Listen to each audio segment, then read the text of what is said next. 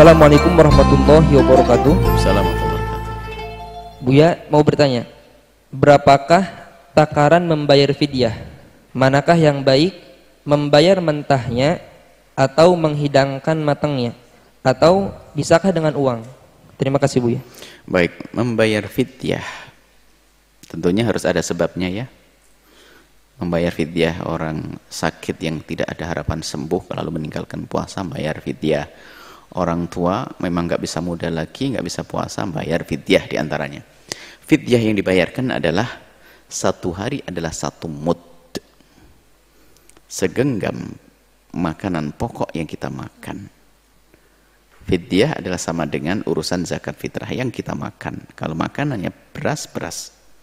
Nasi ya beras segenggam kurang lebihnya 6 on sampai 6,7 atau sebab ini khilaf di antara para ulama. Ukuran satu mud. Satu mud itu berapa sih? Ada yang mengatakan 5,9 on.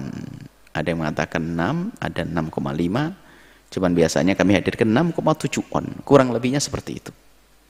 Anggap saja 6 on atau 6,7 on. 7 on deh. Itu yang perlu kita berikan kepada siapa? Kepada orang fakir. Dalam bentuk apa? Dalam bentuk mentahnya, nggak usah dimasak. Karena apa? Jangan ngatur anda barangnya orang.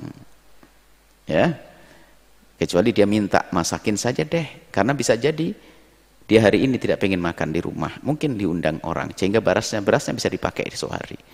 Berikan berasnya. Adapun masalah menggantikan dengan uang, memang itu adalah diambil daripada usul madhab lain seperti madhab Hanafi dan yang lainnya.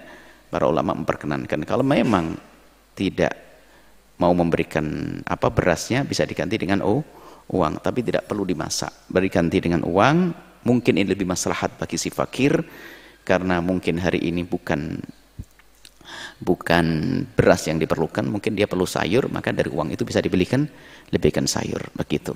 Ini. Dan bagi orang yang sakit misalnya karena tidak sakit yang menurut dokter nggak ada harapan sembuh atau kakek-kakek yang sudah sepuh lalu dia tidak berpuasa maka boleh dia kapan dia sudah tidak berbuka tidak berpuasa langsung dibayarkan hari itu. Dibayarkan kepada fakir dan miskin. Yang menerima harus fakir dan miskin. It'am miskinan memberi makan seorang miskin.